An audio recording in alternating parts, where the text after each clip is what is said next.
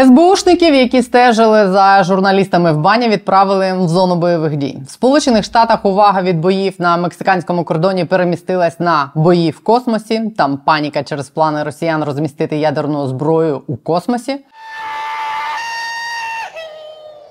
Трамп оголосив себе більшим патріотом України ніж Байден. Him Ukraine. На британські військові аналітики провели оцінку планів Росії змусити Україну капітулювати до 26-го року. Вітаю, друзі! Я Олена Требушна. Це канал є питання 15 лютого. Сьогодні четвер. Про все це буде сьогодні. Нагадую, традиційно не забудьте підписатись на є питання. На канал є питання у WhatsApp, судячи з попереджень ГУР. Там планують спецоперацію проти анонімних месенджерів. Посилання на наш канал WhatsApp в коментарі. І головне нагадую, що нам залишилось ще приблизно 200 тисяч зібрати, щоб закрити збір на два автомобіля для двох екіпажів підрозділу БПЛА 12-го загону спецпризначення з запорізького напрямку для вибухових справжніх спецоперацій. Реквізити збору теж в описі під цим відео і в коментарі. Усі перекази на мій PayPal теж перекинула в банку. Дякую всім. Тепер до війн і клоунів. Ви не повірите, але кажуть, що Ігор Клоун Кравченко і ще деякі агенти СБУ, які проводили спецоперацію в бані проти журналістів проекту Бігусінфо, нібито вже відправили в зону бойових дій. Редакція Бігусінфо повідомила сьогодні, що в СБУ на їх запит про те, чи продовжують виконувати свої службові обов'язки представники департаменту захисту нацдержавності, яких показали в розслідуванні журналісти.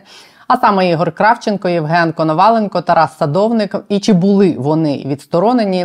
В СБУ відповіли, що перелічені персонажі відправлені виконувати завдання в зону бойових дій в Донецьку і Луганську області. А роботу департаменту, мовляв, кардинально переформатують. Якщо хтось бачив Ігоря Кравченка і його колег з СБУ в зоні бойових дій, напишіть, бо я ж кажу, ви не повірите. Прокуратура вчора відкрила нове провадження за перешкоджання роботи журналістів. Тому, в принципі, повірити можна, бо це стаття, яка тягне на 5 років в камері, взагалі-то, якщо дійсно розслідувати.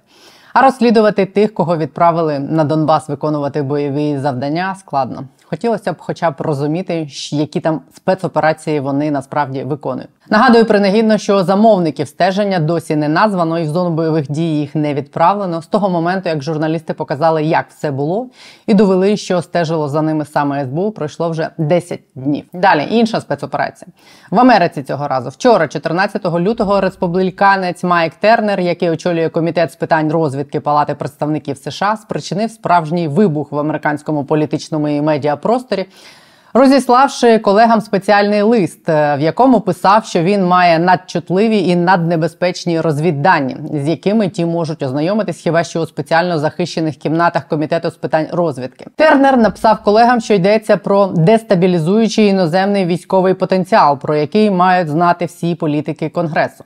Американське видання CNN написало, що після такого запрошення члени конгресу негайно поквапились до підземних спецкімнат Палати представників, щоб познайомитись з цими розвідданими. Бо в такій от формі і настільки термінових повідомлень вони не отримували раніше ніколи.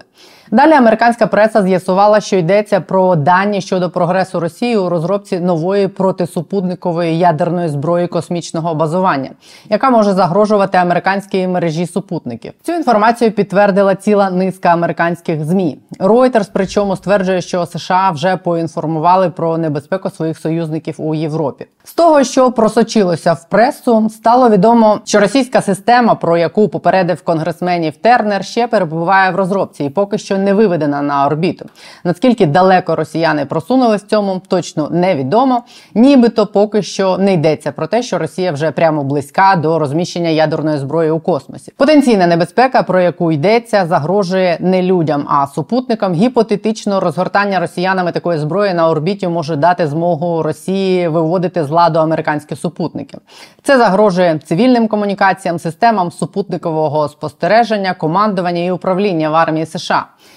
і протистояти такій зброї та захистити свої супутники США поки не мають можливості. Розсекретити ці розвіддання американці теж не можуть, бо це викриє секретні джерела, з яких інформація була отримана. Профільні фахівці, які коментували цю тему в Сполучених Штатах, кажуть, що ідея застосування такої зброї може стати новим кроком Москви в її протистоянні з Заходом. Навіть конвенційна, а не ядерна зброя, використана з такою метою, про яку йдеться, може становити серйозну загрозу для штатів.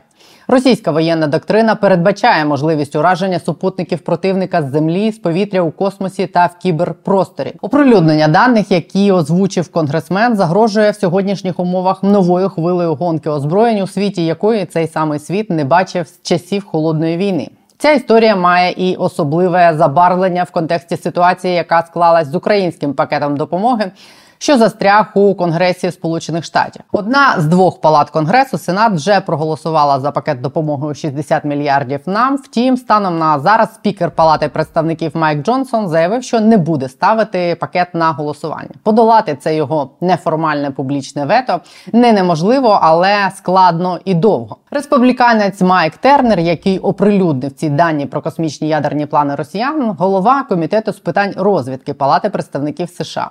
Він є прихильником прихильником України. Він виступав за збільшення безпекової допомоги Україні за підтримку збройних сил і був нещодавно у Києві. Тому, як пишуть деякі американські змі, деякі законодавці та посадовці у США припустили, що те, що Тернер вирішив отак, от поінформувати законодавців про ці дані розвідки, може бути з його боку спробою натиснути на колег і посилити підтримку України. Втім, джерела, наприклад, Reuters, обізнані з цією ситуацією, стверджують, що ці дві історії нова російська загроза і законопроект законопроект про допомогу Україні напряму не пов'язані. Президентські баталії навколо пакету допомоги Україні і війни. В Україні в Сполучених Штатах тим часом сьогодні пішли за якимось неочікуваним сценарієм. Дональд Трамп на передвиборчому мітингу в північному Чарльстоні несподівано заявив, що за президентства Байдена Путін отримає все, що захоче, включно з Україною. А він Трамп, мовляв, зробить більше для захисту України ніж Байден. Буквально Трамп сказав, що Байден збирається віддати Україну Путіну. He doesn't want to have me. He wants to have Biden because he's going to be given everything he wants, including Ukraine. That's a gift. He's got a gift. He's going to have his dream of getting Ukraine because of Biden. The whole thing is just crazy. Biden has given him the only president in the last five that hasn't given Russia anything is a president known as Donald J. Trump. But Biden, Biden is going to give him Ukraine. Сказано це було нагадаю на тлі того, як адміністрація Байдена з осені намагається протягнути через конгрес пакет допомоги Україні на цей рік. А Трамп усіляко блокує ці зусилля і тисне на спікера конгресу Джонсона і частину республіканців в конгресі, щоб пакет заблокувати. Крім того, на мітингу в південній Кароліні перед республіканськими праймеріс, які відбудуться 24 лютого, Трамп зробив ще одну невластиву йому заяву. Запропонував дати ті 60 мільярдів Україні в борг. Цитую дослівно, Трамп сказав наступне: вони, тобто демократи і Байден, хочуть дати їм, тобто Україні, ще 60 мільярдів. Зробіть це таким чином, позичте їм гроші. Якщо вони зможуть, то повернуть нам. Якщо ні, вони не повинні нам їх повертати. Ймовірно, найближчими днями ми можемо побачити, як ці заяви вплинуть на долю пакету допомоги. Ще на початку тижня, після того як за пакет проголосував Сенат, загальна думка була, що Трамп і його прибічники в Конгресі заблокують допомогу Україні. Ризик того, що позиція однієї людини може заблокувати потрібні Україні рішення в Конгресі, оцінювався як дуже високий. А Україні, в тому числі на шпальтах американських змі, радили готуватись до сценарію, в якому вона буде воювати без американської допомоги не лише в 24-му році, а і після. Ще вчора Блумберг писав, що радники Трампа обговорювали з ним можливість всадити за стіл переговорів Зеленського і Путіна. Зокрема, на президента України мала б вплинути обіцянка Трампа припинити військову допомогу Україні, але обговорювалася інша можливість навпаки пригрозити Путіну збільшенням допомоги Києву. Це мовляв допомогло б всадити за стіл перемовин Путіна не на його умовах. Ну і щодо планів Путіна, Королівський інститут оборонних досліджень Русі цими днями опублікував свою оцінку цих планів і шанси в Кремля їх досягти. Горизонт планування цілей Росії у війні проти України свідчить про прагнення Москви досягти перемоги до 26-го року. Саме під це формуються її війська і потужності військово-промислового комплексу. Пишуть вони для України. Підтримка партнерами здатності збройних сил України чинити спротив атакам росіян впродовж 24-25 років буде мати вирішальне значення. За цією умовою в 26-му році може наступити перелам у війні, і Росія почне втрачати здатність її продовжувати. Приблизно такі висновки оприлюднив Британський королівський інститут. І автори цієї аналітичної статті Джек Вотлінг і Нік Рейнолдс багато місяців досліджують і аналізують ситуацію в Україні, неодноразово приїжджали сюди, були у прифронтових районах і періодично публікують аналітичні звіти, які стосуються різних аспектів війни. 26-й рік, як умовний дедлайн росіян, лунає вже не вперше. В грудні німецькі змі публікували карти із посиланнями на нібито джерела у німецькій розвідці. Писали, що Росія планує продовжувати війну до 26-го року і розраховує захопити такі міста, як Харків, Дніпро, Запоріжжя, а нову лінію фронту провести по Дніпру. Коли в грудні цю інформацію німців попросили прокоментувати тоді ще головкома Валерія Залужного, він не спростовував того, що така інформація може бути у німецької розвідки, але коментувати спроможність Росії ці плани реалізувати відмовився. Ви бачили заяви від німецьких розвідників про те, що Росія, начебто, збирається воювати там і після 26-го, і хочуть окупувати великі міста Дніпро, Харків, Запоріжжя. Як Вони ви мають думаєте? право на свою думку. Мгм. Вони Німецькі розвідники? Да, звісно. Ну, А як ви думаєте, у Росії вистачить сил? Бо вони зараз в такому стані, і мені здається, що це дуже важко. Ну, знову ж таки, я не хотів би це, скажімо так, характеризувати цей процес. Трошки не, не моя парафія, там є люди, які за це відповідають, які мають цю інформацію. Головна тема цього нового звіту це оновлений план Кремля щодо України і аналіз спроможностей Росії досягти цих цілей. Щоб завадити планам Росії, треба об'єктивно оцінювати її цілі і спроможності їх досягти. Пишуть автори. Росія досі зберігає стратегічну мету підкорити Україну повністю і зараз вірить, що перемагає. Станом на зараз росіяни розраховують досягти моменту, коли Україна погодиться на капітуляцію на кремлівських умовах. Умови ці наступні: Україна відмовляється від територій, які вже знаходяться під контролем Росії.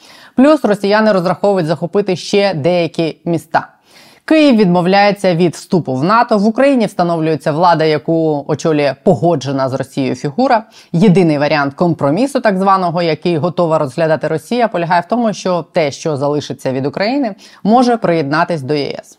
Такого Росія збирається досягти в три етапи: це продовження тиску по всій лінії фронту в Україні в спробі виснажити боєприпаси і особовий склад збройних сил. Паралельно російські спецслужби мають зламати рішучість західних партнерів України підтримувати її грошима і головне зброєю. А коли військова допомога заходу буде значно скорочуватись, а власні запаси боєприпасів Україна вичерпає, Росія планує розпочати подальші наступальні операції, щоб досягти більших успіхів на полі бою.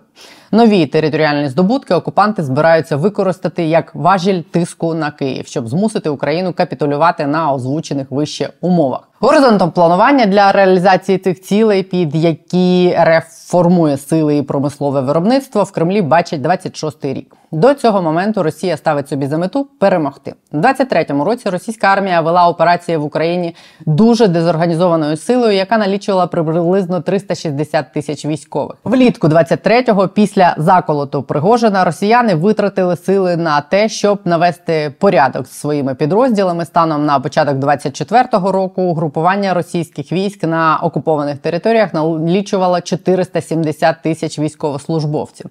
Росіяни адаптувались і на рівнях нижче полку аналітики Росії помітили, як вони кажуть, у росіян суттєві зміни. Вони продиктовані з одного боку тим, що росіяни адаптуються, а з іншого тим, що окупантам бракує підготовлених офіцерів. Втрати росіян є значними, однак російське угрупування в Україні продовжує збільшуватися. Окупанти зберігають можливості утримувати лінію фронту. Хоча широкомасштабного наступу зараз не відбувається, підрозділам російської армії доручено проводити тактичні атаки, які завдають постійних втрат Україні та дозволяють російським силам захоплювати і утримувати позиції. Так росіяни створюють стабільний тиск по ряду напрямків. Наміри Кремля збільшити чисельність армії до півтора мільйони, які просочували змі, не були реалізовані. Але за оцінками інституту Росія виконує запланований рівень набору у військо майже на 85%. Кремлі вважають прийнятним поточний рівень втрат в перспективі до 25-го року. Ось як оцінюють в Русі кількість бойової техніки, яку має Росія: 4780 одиниць ствольної артилерії, 1130 РСЗВ, 2060 танків, 7080 бойових броньованих машин, 290 вертольотів, 310 літаків.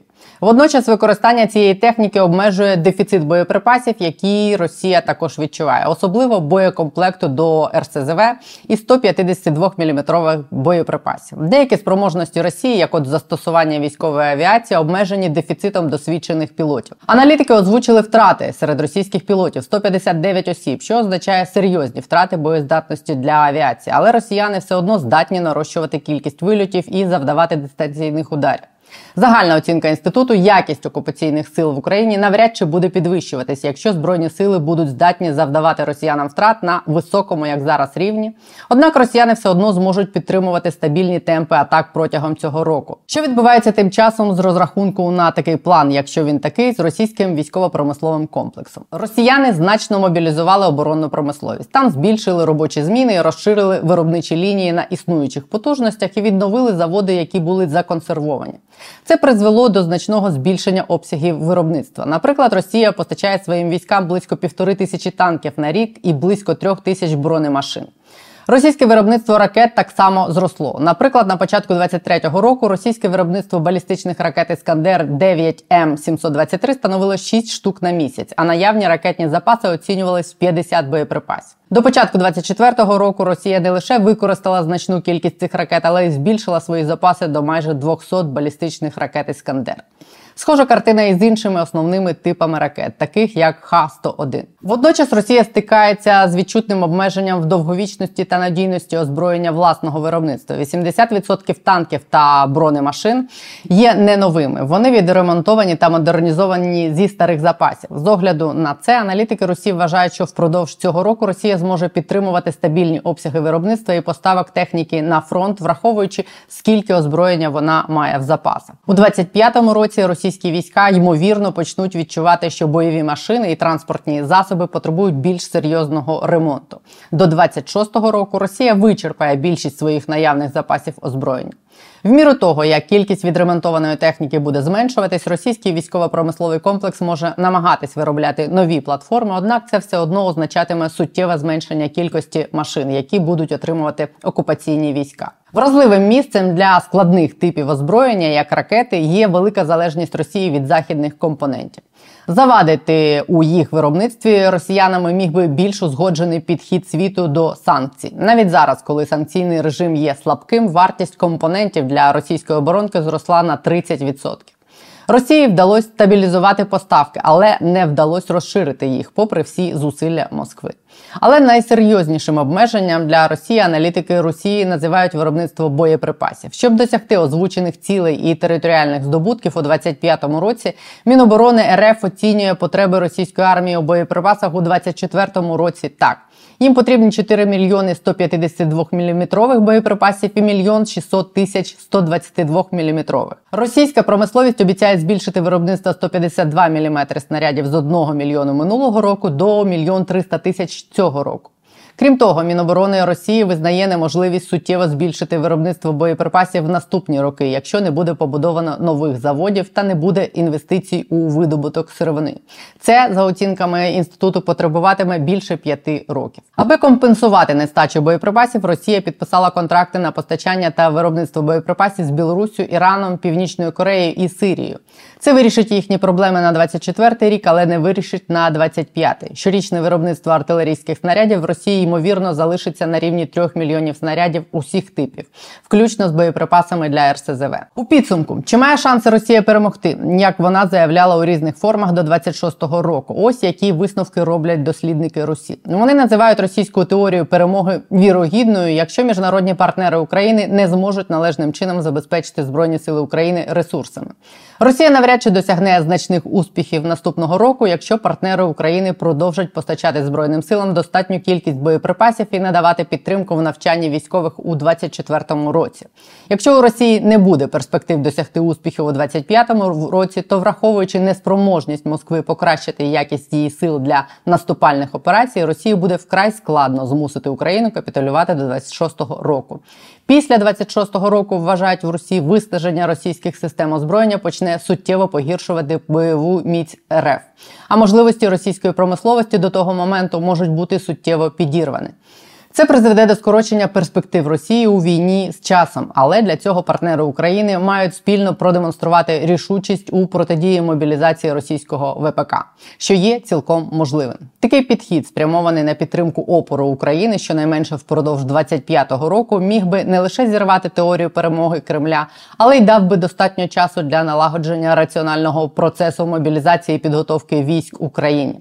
Тоді українські війська могли б почати якісно переважати російські сили. Сили, навіть якщо окупаційне угрупування продовжить збільшуватись у загальній чисельності. Це має вирішальне значення для того, щоб створити можливості, які дадуть Україні змогу продовжувати створювати загрозу російським військам, і тим самим змусити Росію не лише самій шукати переговорів, а фактично домовлятись про припинення війни на вигідних вже для України умовах. Зараз не час коритись тій траєкторії війни, якою її бачить Кремль. Таку риску підводять аналітики у цьому звіті. Очевидно, найближчими днями стане більш зрозуміло, що про всі ці прогнози думають наші партнери в Європі і США, і до яких сценаріїв вони готуються. Зокрема, зрозумілим це може стати заяви оцінок, які прозвучать на щорічній Мюнхенській конференції, куди відправився і Зеленський, і де однією з центральних тем буде війна в Україні. Тому чекаємо звідти новин найближчими днями. На тому в мене на сьогодні все. Побачимось завтра. Нагадую наостанок, не забудьте підписатись на є питання, поставити вподобайку і не забуваємо про наш збір на автівки для 12-го загону спецпризначення. Посилання на монобанку і картки в описі. Бережіть себе, тримайтесь, побачимось.